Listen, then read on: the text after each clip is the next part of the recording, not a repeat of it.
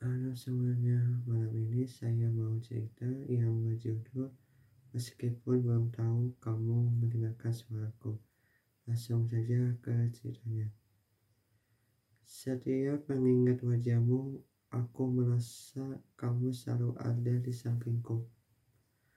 Meski tahu sekarang sudah tak ada harapan untuk bertemu lagi, padahal aku sangat rindu padanya, tidak pernah pudar sama sekali.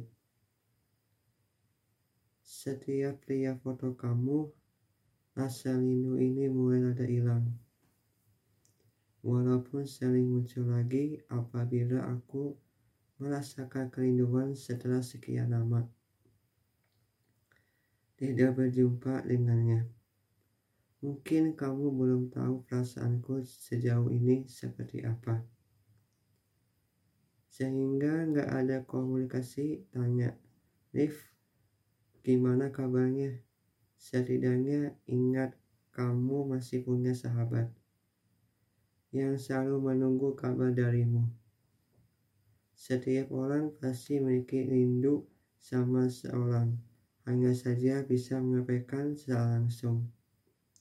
Sedangkan aku malah memendam rasa rindu ini di dalam hatiku, supaya orang-orang tidak tahu kalau aku lagi rindu sama kamu. Satu hal lagi, aku merasa detik ini dan selamanya bakal selalu tunggu kabar dari kamu. Biar bagaimanapun, kamu itu adalah sahabat terbaikku. Oh iya, satu hal lagi ini penting buat kamu. Bila ingin ada suatu hal, sebisa mungkin kasih tahu apa yang terjadi sama kamu. Jangan pernah dipendam sendiri. Tidak enak kok.